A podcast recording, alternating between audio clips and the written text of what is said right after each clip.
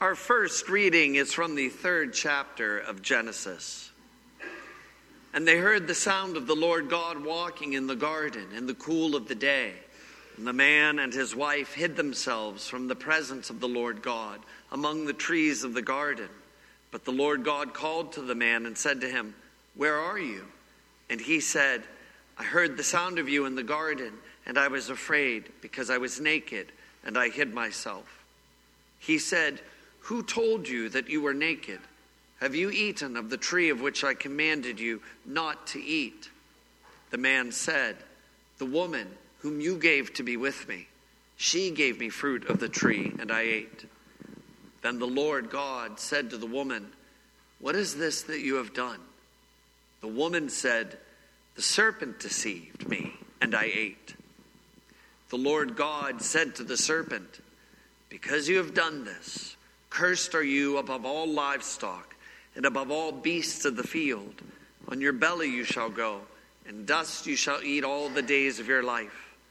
I will put enmity between you and the woman, and between your offspring and her offspring. He shall bruise your head, and you shall bruise his heel. And to Adam he said, Because you have listened to the voice of your wife, and have eaten of the tree of which I commanded you, you shall not eat of it. Cursed is the ground because of you. In pain you shall eat of it all the days of your life. Thorns and thistles it shall bring forth for you, and you shall eat the plants of the field.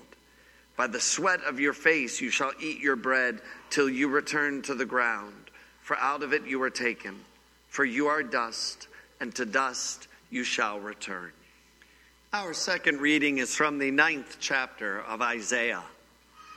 The people who walked in darkness have seen a great light. Those who dwelt in a land of deep darkness, on them has light shone.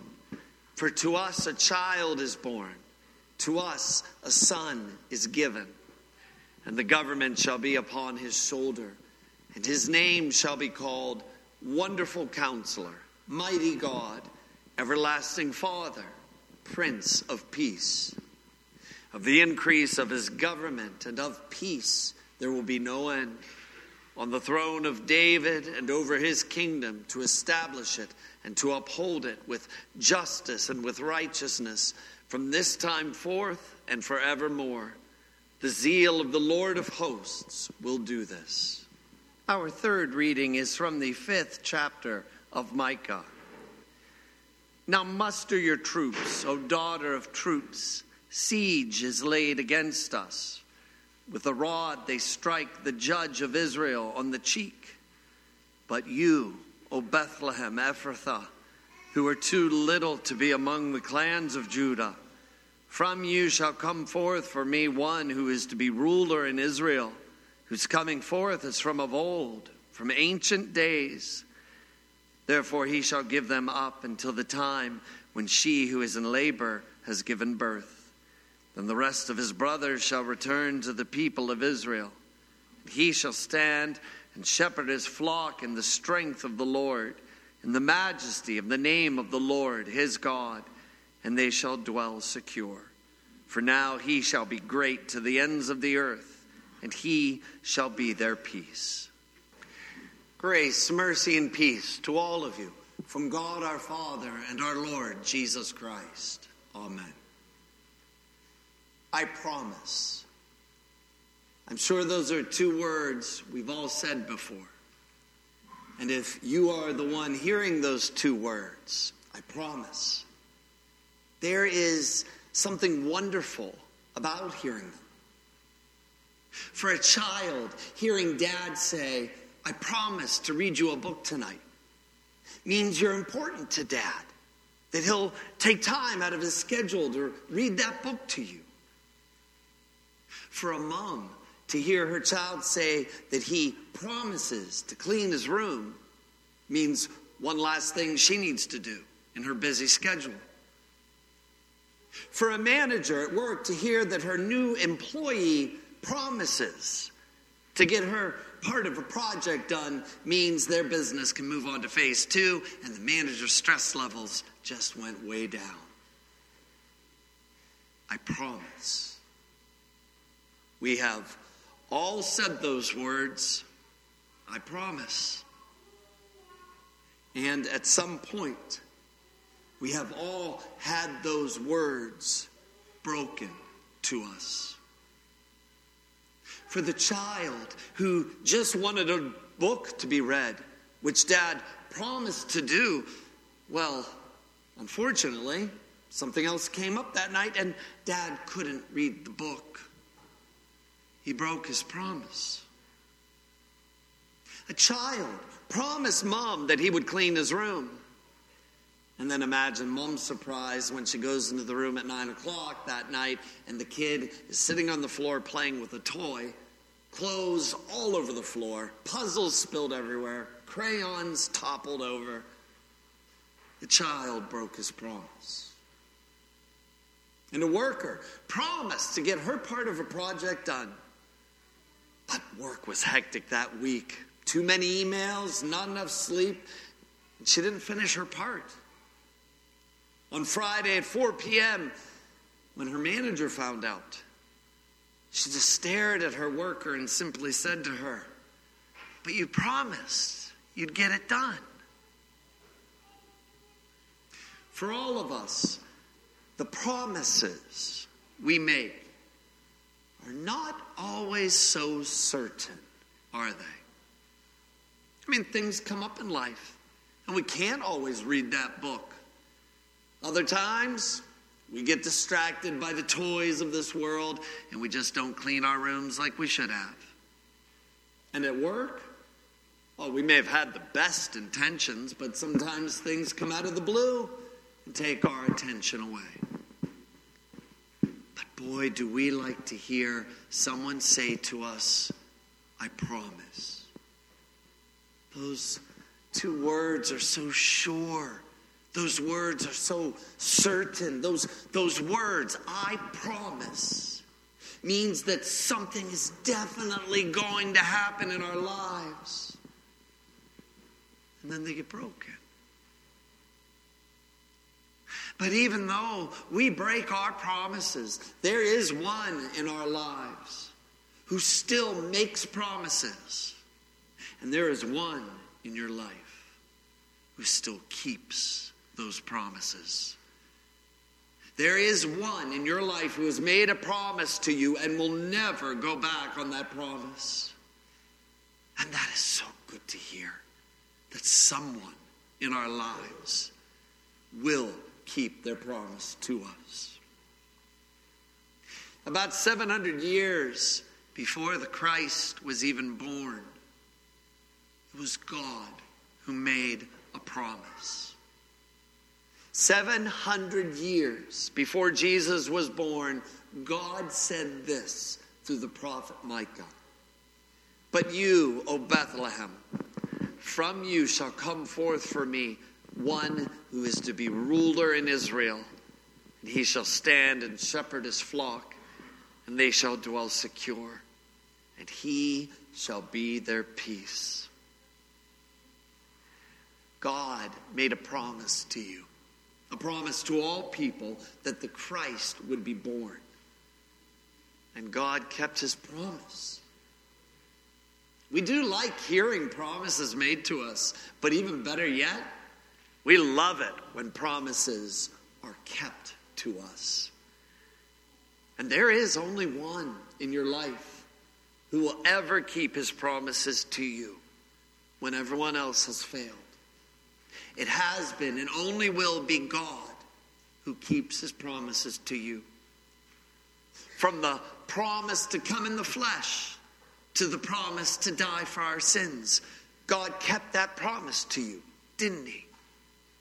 From the promise to rise from the dead on the third day to give us the promise of everlasting life, all the way to the promise that he will come again one day.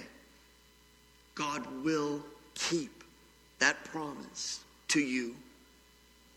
He's kept so many promises to you already. He is sure, He is certain.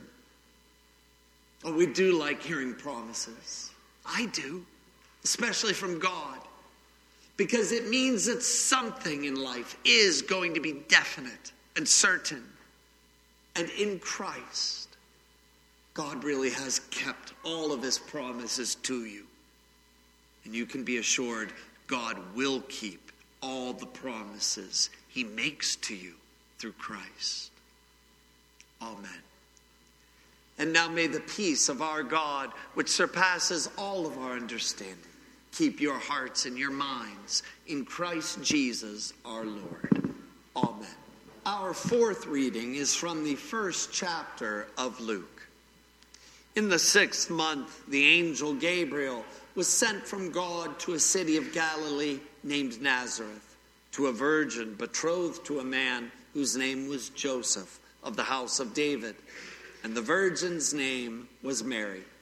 And he came to her and said, Greetings, O favored one, the Lord is with you. But she was greatly troubled at the saying and tried to discern what sort of greeting this might be. And the angel said to her, Do not be afraid, Mary, for you have found favor with God. And behold, you will conceive in your womb and bear a son, and you shall call his name Jesus. He will be great and will be called the Son of the Most High. And the Lord God will give to him the throne of his father David and he will reign over the house of Jacob forever, and of his kingdom there will be no end. And Mary said to the angel, How will this be, since I am a virgin? And the angel answered her, The Holy Spirit will come upon you, and the power of the Most High will overshadow you. Therefore, the child to be born will be called Holy, the Son of God. And Mary said, Behold, I am the servant of the Lord. Let it be to me according to your word. And the angel departed from her. Our fifth reading is from the second chapter of Luke. In those days, a decree went out from Caesar Augustus that all the world should be registered. This was the first registration when Quirinius was governor of Syria and all went to be registered, each to his own town. And Joseph also went up from Galilee, from the town of Nazareth, to Judea, to the city of David, which is called Bethlehem, because he was of the house and lineage of David, to be registered with Mary, his betrothed, who was with child. And while they were there, the time came for her to give birth. And she gave birth to her firstborn son, and wrapped him in swaddling cloths, and laid him in a manger, because there was no place for them in the inn. The sixth reading is from the second chapter of Luke. And in the same region there were shepherds out in the field, keeping watch over their flock by night. And an angel of the Lord appeared to them, and the glory of the Lord shone around them, and they were filled with great fear. And the angel said to them, Fear not, for behold, I bring you good news of great joy that will be for all the people. For unto you is born this day in the city of David a Savior, who is Christ the Lord. And this will be a sign for you. You will find a baby wrapped in swaddling cloths and lying in a manger. And suddenly there was with the angel a multitude of the heavenly host, praising God and saying, Glory to God in the highest, and on earth peace among those with whom he is pleased. When the angels went away from them into heaven, the shepherds said to one another, Let us go over to Bethlehem and see this thing that has happened, which the Lord has made known to us. And they went with haste and found Mary and Joseph and the baby lying in a manger. Our seventh reading is from the second chapter of Matthew.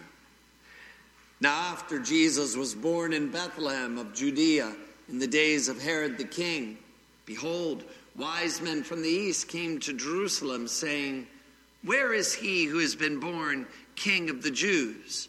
For we saw his star when it rose and have come to worship him. When Herod the king heard this, he was troubled, and all Jerusalem with him. And assembling all the chief priests and scribes of the people, he inquired of them where the Christ was to be born. They told him, In Bethlehem of Judea, for so it is written by the prophet. And you, O Bethlehem, in the land of Judah, are by no means least among the rulers of Judah, for from you shall come a ruler who will shepherd my people, Israel. Then Herod summoned the wise men secretly and ascertained from them what time the star had appeared. And he sent them to Bethlehem, saying, Go and search diligently for the child, and when you have found him, bring me word, that I too may come and worship him. After listening to the king, they went on their way, and behold, the star that they had seen when it rose went before them until it came to rest over the place where the child was. When they saw the star, they rejoiced exceedingly with great joy. And going into the house, they saw the child with Mary, his mother, and they fell down and worshipped him. Then, opening their treasures, they offered him gifts gold and frankincense and myrrh. And being warned in a dream not to return to Herod, they departed to their own country by another way.